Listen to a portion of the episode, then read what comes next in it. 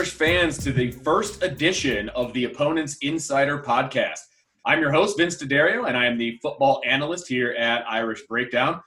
Notre Dame is coming off an incredibly crazy offseason that has actually culminated in the playing of a football game on Saturday, if you can believe it. And their opponent this Saturday will be the Duke Blue Devils. They are coming to town to open the season and ACC play. Yes, that is right opening conference play for the first time in the history of Notre Dame football. So this game will kick off at 2:30 in the afternoon and will be televised by NBC unless you are a student, a faculty member, or a member, uh, a family member of somebody on the team. So the rest of us will all be watching on NBC starting at 2:30. With me today to talk about the Blue Devils of Duke is Shawn Krest of Blue Devil Country, which is a member of the Sports Illustrated family, as we are here at Irish Breakdown. Shawn, how are you doing today, sir? I'm doing well. I'm ready for football. I'm glad that uh, wasn't sure we were going to make it, but I'm glad that now it seems like it seems like it's a done deal at least for one week. Scary, isn't it? I mean, I I, I don't know if I thought we were going to get here. To be, I was always positive, but man, I it, it almost seems feels like it snuck up on us a little bit too. So let's see what it looks like on Saturday. That's um, right so yeah. So anyway, uh, let, let's find out about Duke. So the first thing I want to ask before we kind of jump into the Duke program is this is a weird year, obviously. What has the reception been like among the Duke fan base about, you know, Notre Dame being in the conference and, you know, Duke gets to usher them into their first conference game ever? How, what, what's the what's the pulse been like for the fan base? I think in general, the idea of Notre Dame joining the league, even if it's just for one year, uh, has been a positive. Uh, I know that when Notre Dame first had this arrangement, the scheduling arrangement with the ACC a few years ago, uh, that was very exciting, very different. It's kind of become old hat now. We're going through the second, third, fourth time through that cycle. Uh, so this is something new uh, to see them as a full-fledged conference member. They're used to it in basketball. They're used to it in the other sports, and they're kind of wondering when this is going to happen for football. I think both at Duke and just throughout North Carolina and the rest of the ACC, uh, they're kind of looking at this as a dress rehearsal. Maybe if everything goes well, we can convince them to do this on a longer term. Uh, so I think that's that's kind of the attitude from the rest of the conference going in. Fair enough. I, it's from our end, it is very strange, you know, saying, "Oh well, the non-conference opponent is next week" and things of that nature. It's just not not the verbiage we're used to saying. That's for sure. Uh, so right. let's talk. Let's talk about this team. Uh, as I mentioned, crazy off season. Uh, you know, limited practice time. Not much of a spring, obviously. I think Notre Dame had one practice. Uh, I'm not sure what Duke got, but I'm sure it wasn't much more than that. Um, so how has David Cutcliffe handled everything up to this point in the offseason and, and into fall camp? It's it's a concern because David Cutcliffe, obviously one of the more longer longer tenured coaches in college football. He's been there 13 years. I think there's three other coaches that have been there that long, and you're worried with with an older coach like that, is he going to be able to handle these changes?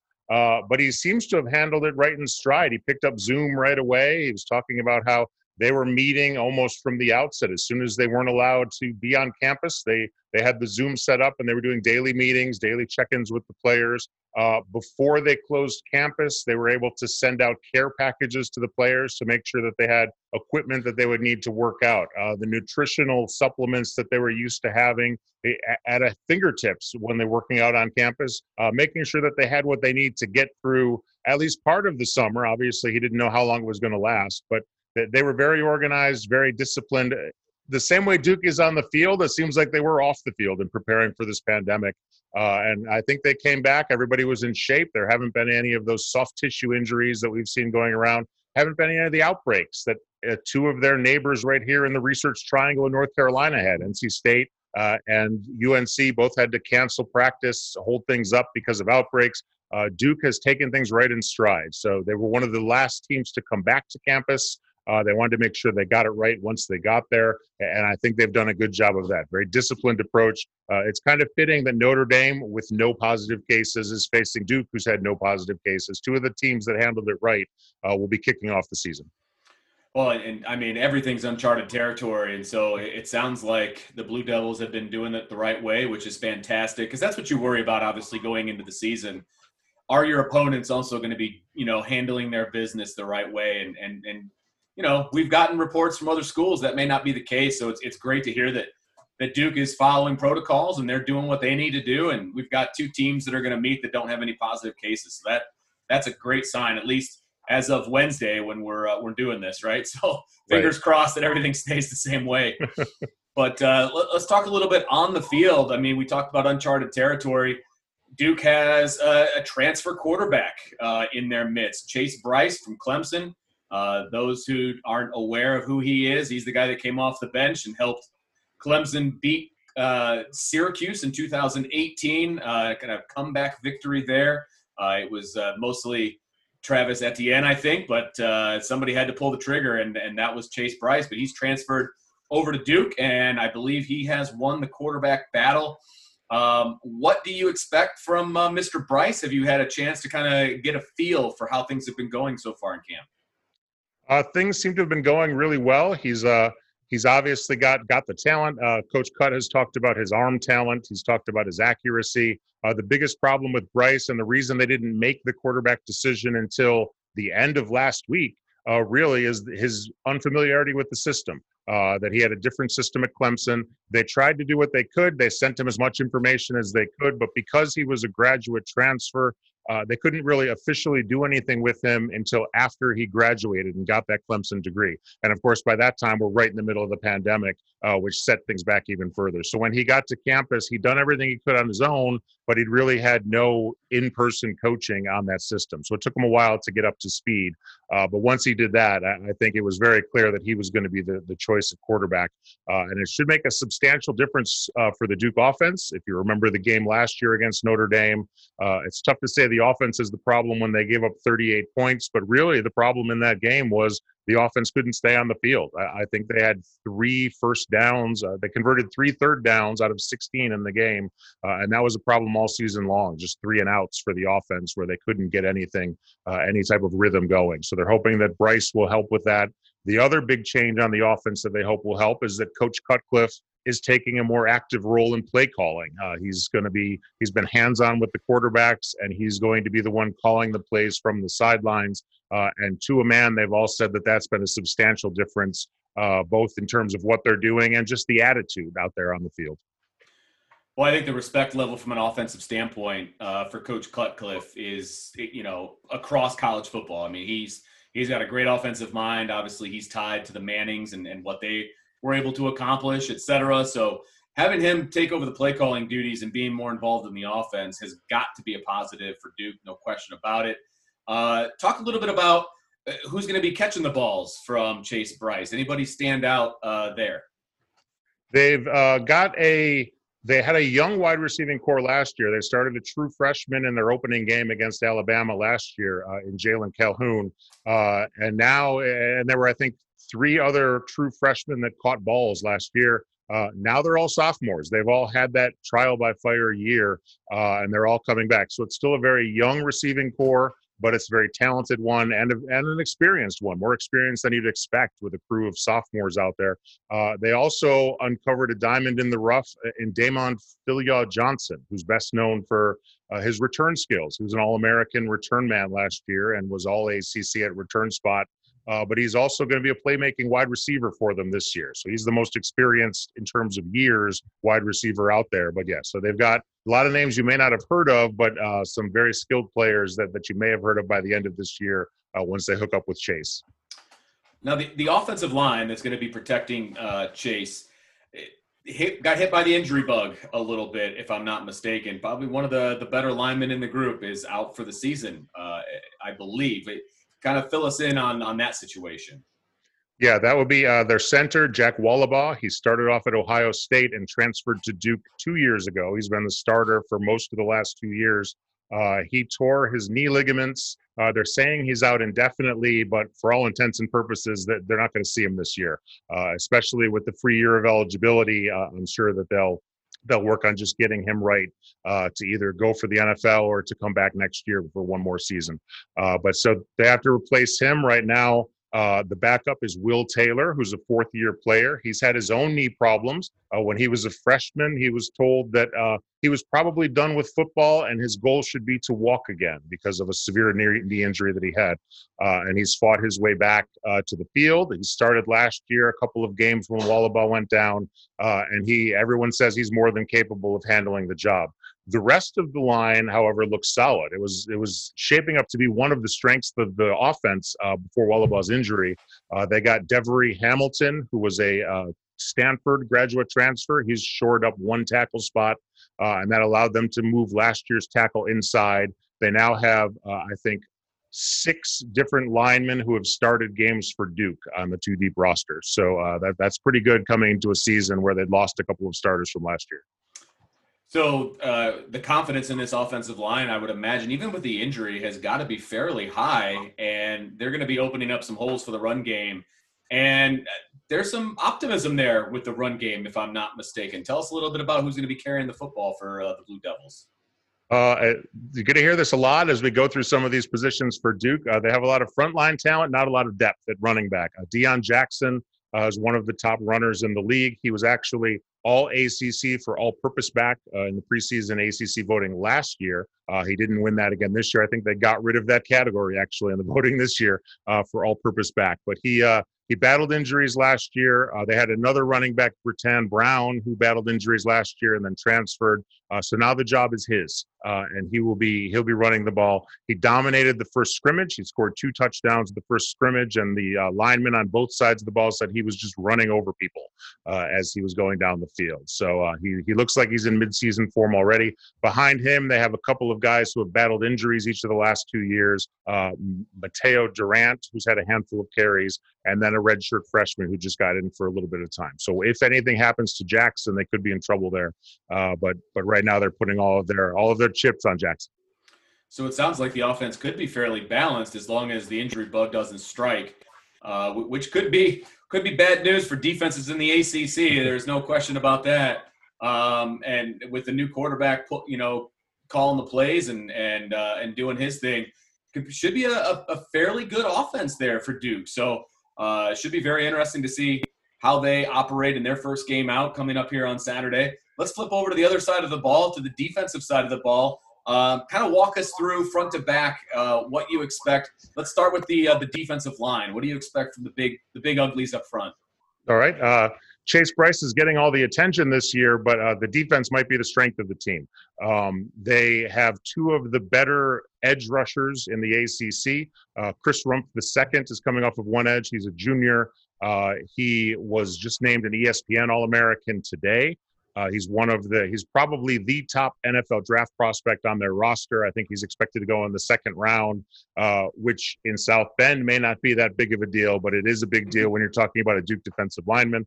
Uh, across from him is Victor Dimukeje, uh, who is a fifth year senior, uh, and he's had double digit sacks uh, so they've got yeah they've got two powerful rushers coming off the edge, and then they've got another senior who's started in Drew Jordan. Uh, so they have kind of an embarrassment of riches at the end spot. They're actually talking about moving either Dimukeje or Jordan inside at times to help fill some of the uh, some of the holes at defensive tackle. Uh, so the edge is one strength, and then giving them even more time to chase the quarterback will be uh, the secondary, which is one of the more experienced in the league. I know that Brian Kelly was talking about the cornerbacks, saying that this might be uh, the best quarterback cornerback tandem that Notre Dame faces this year.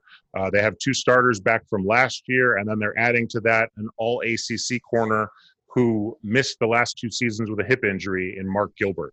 Uh, and supposedly his speed checks out. He's back to pre injury levels in terms of speed and mobility. So they now have three former starters at the cornerback spot. They also have starters back at, the, at, um, at safeties. So definitely they're going to depend on uh, the secondary covering people, uh, giving the, the two ends a chance to, to chase the quarterback down. That's definitely the strength of the defense. In the middle, um, it's a little bit a little bit more concern in the middle. There's a lot of youth there. They've got promising players, but there are of the six defensive tackles listed on the depth chart, four of them are freshmen, uh, and then they also have a similar youth problem at linebacker. One of their more experienced linebackers, fifth-year senior Brandon Hill, uh, opted out of the season has because of COVID. Uh, so they've had to replace him with a redshirt a redshirt freshman. Uh, so they're going to have some youth in the middle, which, if you remember them trying to defend the run against Notre Dame last year, uh, could be a concern again this year with, with, a soft middle.